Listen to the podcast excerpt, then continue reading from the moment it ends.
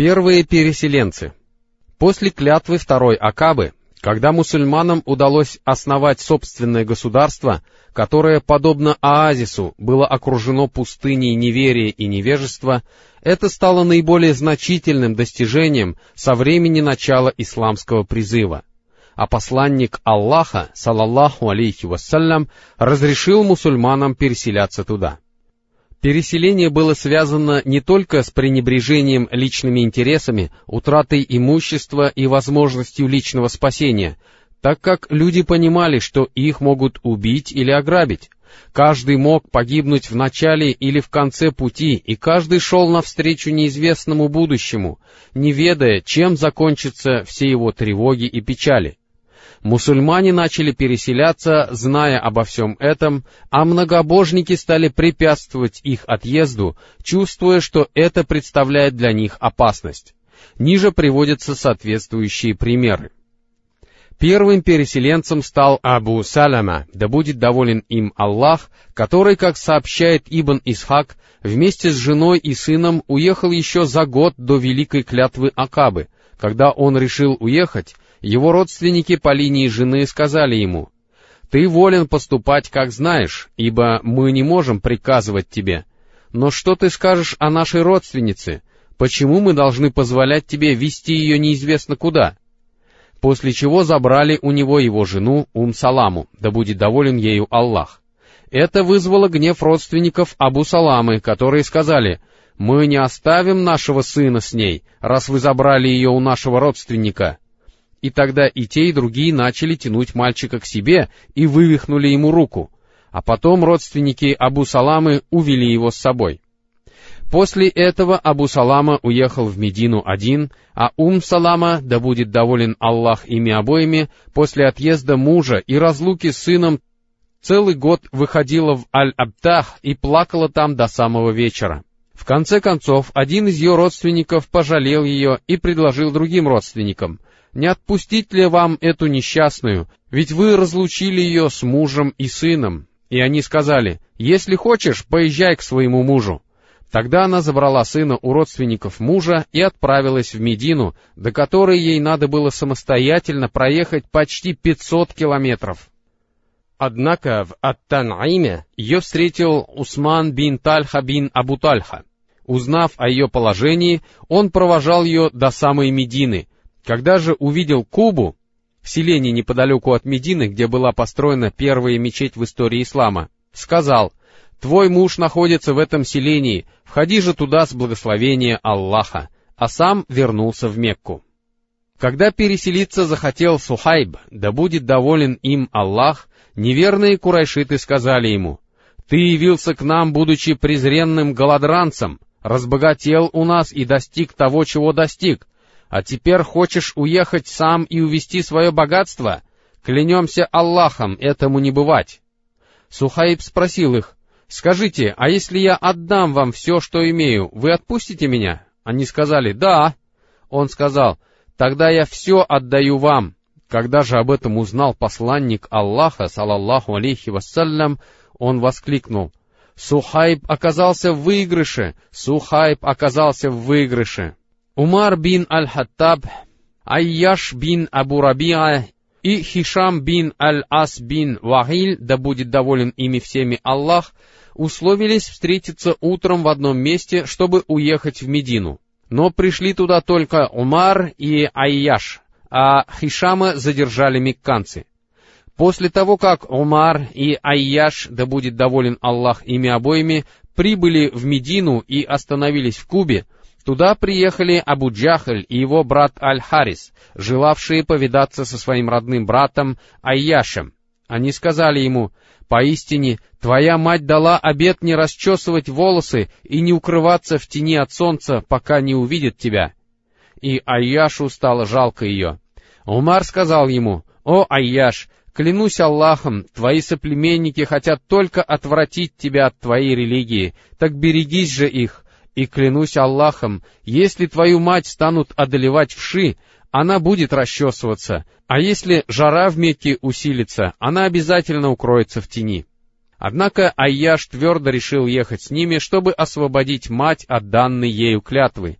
И тогда Умар сказал ему, «Раз уж ты сделал то, что сделал, возьми эту мою породистую верблюдицу и не слезай с нее, и если твои соплеменники вызовут у тебя подозрения, то спасайся на ней». И Айяш выехал на этой верблюдице вместе со своими братьями. А когда они проехали часть пути, Абу Джахль сказал ему, «О, сын моего брата, клянусь Аллахом, мой верблюд плохо идет, так нельзя ли мне ехать на твоей верблюдице позади тебя?» Айяш сказал «Конечно» и опустил ее на колени. То же самое сделали со своими верблюдами и его братья, желая дать Абу Джахлю возможность перейти на верблюдицу Айяша. Ступив же на землю, они набросились на него и связали. А потом они привезли связанного Айяша в Мекку среди бела дня и сказали, «О, жители Мекки, поступайте с неразумными среди вас, как поступили мы с этим нашим глупцом». Хишам и Айяш, да будет доволен Аллах ими обоими, так и остались в плену у неверных. А после того, как в Медину переселился и сам посланник Аллаха, салаллаху алейхи вассалям, он однажды спросил, «Кто привезет мне Айяша и Хишама?» Аль-Валид бин Аль-Валид сказал, «Я сделаю это для тебя, о посланник Аллаха». После этого Аль-Валид тайно приехал в Мекку, выследил женщину, которая носила им еду, последовал за ней и узнал, где они находятся. Их держали в доме без крыши, и когда наступил вечер, он перелез через стену, перерезал веревки, посадил на своего верблюда и привез в Медину. Что же касается Умара, да будет доволен им Аллах, то он прибыл в Медину вместе с двадцатью другими сподвижниками. Три этих примера показывают, как обращались многобожники с желавшими переселиться людьми, когда узнавали об их намерениях но, несмотря ни на что, люди все же уходили один за другим, и через два с лишним месяца после великой клятвы Акабы в Мекке остались только посланник Аллаха, салаллаху алейхи вассалям, Абу Бакр и Али, да будет доволен Аллах ими обоими, находившиеся там по его велению, и те люди, которых многобожники продолжали удерживать насильно. При этом посланник Аллаха приготовил все необходимое для дороги, ожидая веления Аллаха двинуться в путь. Полностью был готов ехать и Абу Бакр, да будет доволен им Аллах. Аль-Бухари приводит хадис, в котором сообщается, что Айша, да будет доволен ею Аллах, сказала, «Посланник Аллаха, салаллаху алейхи вассалям, находился в Мекке, и он сказал мусульманам, «Поистине, во сне мне было показано то место, куда вы переедете. Там растут пальмы, и расположено оно между двух каменистых полей. Таким образом, во сне он увидел два лавовых поля, и после этого некоторые люди перебрались в Медину. Что же касается тех, кто еще раньше уехал в Эфиопию, то в большинстве своем и они возвращались в Медину. Абу Бакр также собрался ехать в Медину, но посланник Аллаха, салаллаху алейхи вассалям, сказал ему, «Не спеши, ибо я надеюсь, что переехать будет позволено и мне». Абу Бакр воскликнул, «Неужели и ты надеешься на это? Да станет мой отец выкупом за тебя». Пророк, салаллаху алейхи вассалям, сказал, «Да, и Абу Бакр задержался, чтобы сопровождать посланника Аллаха» и в течение четырех месяцев откармливал двух своих верблюдец листьями акации, которые люди сбивают на землю палками. Когда многобожники увидели, что сподвижники посланника Аллаха, салаллаху алейхи вассалям, собрались в путь и уехали, забрав с собой детей и имущество и увезя все это к ауситам и хазраджитам, это наделало среди них много шума и породило в них такое беспокойство и печаль, которых раньше они никогда не знали.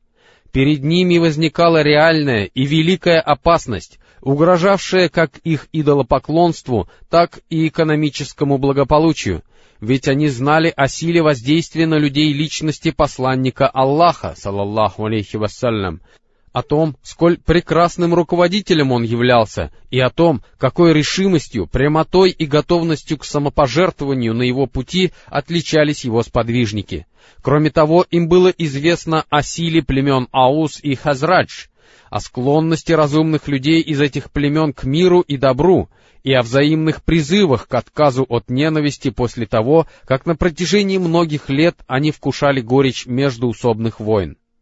Знали они и о стратегическом положении, которое Медина занимала по отношению к торговому пути, пролегавшему по берегу Красного моря и связывавшему Йемен с Шамом. Мекканцы ежегодно вывозили в Шам товаров на сумму примерно в четверть миллиона динаров золотом, не считая того, что вывозили туда по этой же дороге жители Таифа и других городов. Известно также, что вся их торговля зависела от безопасности на этом торговом пути. Таким образом, очевидно, что перемещение центра исламского призыва в Ясреб и конфронтация с его обитателями представляли собой серьезную опасность для курайшитов. Многобожники почувствовали возрастающую опасность, угрожавшую самому их существованию, и стали искать наиболее эффективные средства, которые могли бы отвратить от них эту опасность, и единственным источником, который являлся Мухаммад, салаллаху алейхи вассалям, державший в своих руках знамя исламского призыва. Спустя примерно два с половиной месяца после великой клятвы Акабы, в четверг, 26 числа месяца Сафар 14 года от начала пророчества, 12 сентября 622 года, в начале дня в доме собраний на самую важную в своей истории встречу собрался Мекканский парламент. На этой встрече присутствовали представители всех курайшитских родов, собравшиеся, чтобы изучить возможности осуществления решительных действий, которые позволили бы быстро покончить с тем, кто руководил исламским призывом, и окончательно погасить его свет. Среди наиболее заметных представителей курайшитских родов, присутствовавших на этой встрече, были ниже перечисленные лица. Абу Джахаль бин Хишам из рода Бану Махзум, Джубайр бин Мут'им, Туайма бин Ади и Аль-Харис бин Амир из рода Бану Науфаль бин Абд Манаф, Шейба бин Рабига, Удба бин Рабига и Абу Суфьян бин Харб из рода Бану Абдшамс бин Абд Манаф, Ан-Надр бин Аль-Харис из рода Бану Абд Аддар, Абуль Бухтури бин Хишам, Замга бин Аль-Асвад и Хаким бин Хизам из рода Бану Асад бин Абд Аль-Узза, Набих ибн Аль-Хаджадж и Мунбих ибн Аль-Хаджадж из рода Бану Сахм, Умайя бин Халяф из рода Бану Джумах. Когда к условленному времени они собрались у дома собраний, им встретился Иблис в образе почтенного старца в шелковой накидке. Они стали спрашивать, «Кто ты, о старец?» Он ответил, «Я старец из Неджда, узнавший о том, ради чего вы собрались, и пришедший сюда, чтобы послушать, что вы будете говорить, в надежде на то, что вы выслушаете его мнение и его совет». Они сказали «Да, входи же». И он вошел вместе с ними. После того, как все собрались, люди стали выдвигать свои предложения и предлагать разные способы решения проблемы — и это обсуждение затянулось надолго. Абуль-Асвад сказал, «Мы должны изгнать его и запретить ему жить в нашем городе. Пусть идет куда хочет и живет где хочет, лишь бы только дела наши пришли в порядок, и к нам вернулось былое согласие». На это старец из Неджа возразил, «Нет, клянусь Аллахом, с этим мнением нельзя соглашаться. Разве вы не видели, как красиво и сладко он говорит? и как умеет завоевывать сердца людей благодаря тому, что он делает. Клянусь Аллахом, если вы поступите так, у вас не будет никакой уверенности в том, что он не поселится в каком-нибудь другом арабском племени и не поведет на вас его членов, когда те последуют за ним, чтобы разгромить вас в вашем собственном городе, а потом он сделает с вами, что пожелает. Вам следует рассмотреть какое-нибудь другое предложение. Абуль-Бухтури сказал, «Закуйте его в железо и посадите под замок, а потом сделайте с ним то, что прежде уже постигло подобных ему поэтов, Зухайра и Аннабио, не ушедших от смерти, и пусть будет с ним то же, что постигло их». Старец из Неджде сказал, Нет, клянусь Аллахом, и это вам не подходит. Клянусь Аллахом, если вы посадите его под замок, как вы говорите, известия о нем обязательно выйдут из-за дверей, которые вы за ним запрете, и дойдут до его товарищей, а они не замедлят напасть на вас и вырвать его из ваших рук, а потом они превзойдут вас числом с его помощью и победят вас. Это вам не подходит. Поищите же что-нибудь другое. Когда собравшиеся отвергли два этих предложения, на их рассмотрение было выдвинуто третье, преступное предложение, с которым согласились все присутствовавшие, а выдвинул его самый крупный из мекканских преступников Абу Джахаль бин Хишам. Абу Джахаль сказал, «Клянусь Аллахом, я могу сказать об этом то, до чего, как я вижу, вы еще не додумались». Собравшиеся спросили, «Что же ты предлагаешь, о Абуль-Хакам?» Он сказал, «Я считаю, что мы должны выбрать по одному крепкому, знатному и пользующемуся поддержкой своего племени юноши из каждого рода и вручить каждому из них по острому мечу. А потом им надо будет пойти к нему, одновременно нанести ему удар и убить его, и тогда мы от него отдохнем. И если они сделают это, Плату за кровь должны будут выплачивать все роды, а люди из рода Бану Абдманав не смогут воевать со всеми соплеменниками и согласятся принять от нас плату за кровь. Мы же уплатим им то, что положено. Тут старец из Неджи сказал, правильным является то, что сказал этот человек, и другого мнения быть не может. С этим преступным предложением согласились все, кто пришел в дом собраний после чего представители родов, принявшие решение немедленно осуществить этот замысел, разошлись по своим домам.